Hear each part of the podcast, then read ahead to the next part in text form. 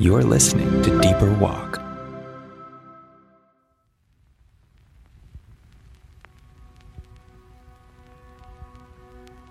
Warm Embrace by Margaret Feinberg. Matthew 19:13.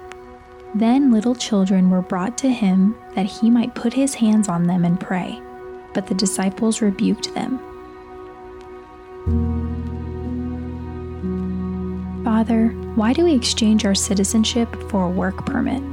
Instead of crawling up on your lap, why do we run to the fields? Rather than walk into your presence, why do we try to earn your favor? The child inside us cries out, but our grown up side says, Hush, don't bother the father now. He has many other children with more severe problems than you. The adversary steps in. You only come when you have problems. You haven't done anything for him, so don't bother coming at all. And the wheels begin to spin. The hands begin to toil. Sweat beads roll. Prayer, intercession, worship, Bible study, memorization, service, offerings.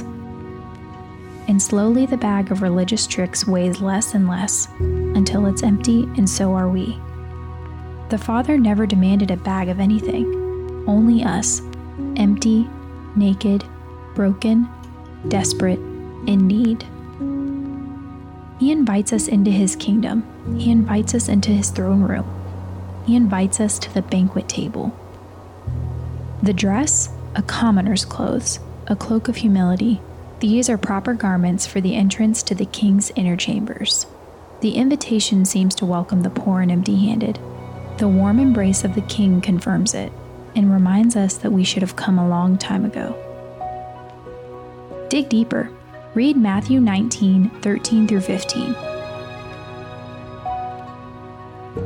This has been Deeper Walk, the devotional series from Relevant.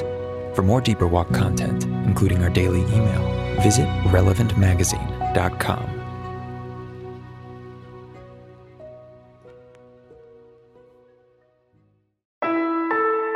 Relevant Podcast Network.